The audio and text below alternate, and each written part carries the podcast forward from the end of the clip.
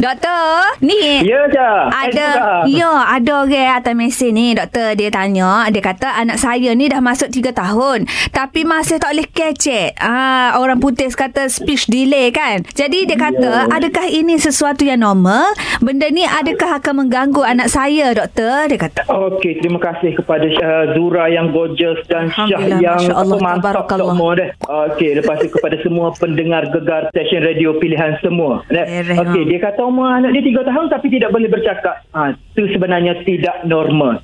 Hmm. Okey, speech delay sebenarnya adalah kelewatan dalam keupayakan kanak-kanak tu menghasilkan bunyi yang bermakna ataupun meaningful sound. Mhm. Biasanya kanak-kanak ni dia boleh menghasilkan meaningful sound tu pada usia seawal 9 bulan. Dan pada kadar 1 tahun 12 bulan tak ada bunyi apa sound yang meaningful yang bermakna lagi.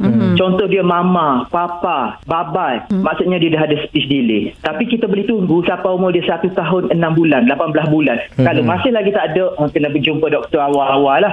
Kemungkinan ada sebab-sebab lain.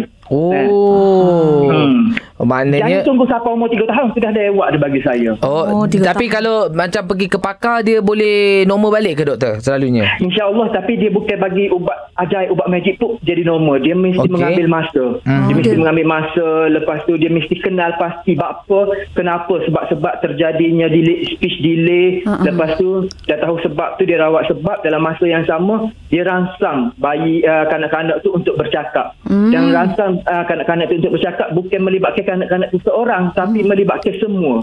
Keluarga dia, pengasuh dia, mak ayah saudara mara dia semua. Oh, eh. faham doktor. Oh, Okey. maknanya tak ada lah kata uh, jenis keturunan ke ayah dia jenis lambat kecek zaman budak tekan anak pula lah ni tak ada doktor deh. Eh, ada juga Syah. Eh? Ada juga Zura. Eh, ada juga dia disebabkan faktor keturunan dan faktor persekitaran. Tapi kalau dah sampai umur 3 tahun tak kecek tu tak boleh, kita tak boleh biarlah. Oh, Dan okey. dan faktor persekitaran ni kalau family dia kecek banyak bahasa sangat. Hmm. Oh, ha, kecek banyak bahasa dia menyebabkan kanak-kanak tu confused. Confused. Mana nak jadi nak ambil? ha. Oh. ha. Kalau apa um, mama eh, mama kalau bahasa Arab uh, umi dia. Eh, ha, ha. Uh, tak tahu nak panggil mana so mama umi mother Umi, ke apa. mother. Oh my God. Jadi tak tahu tak tak tu.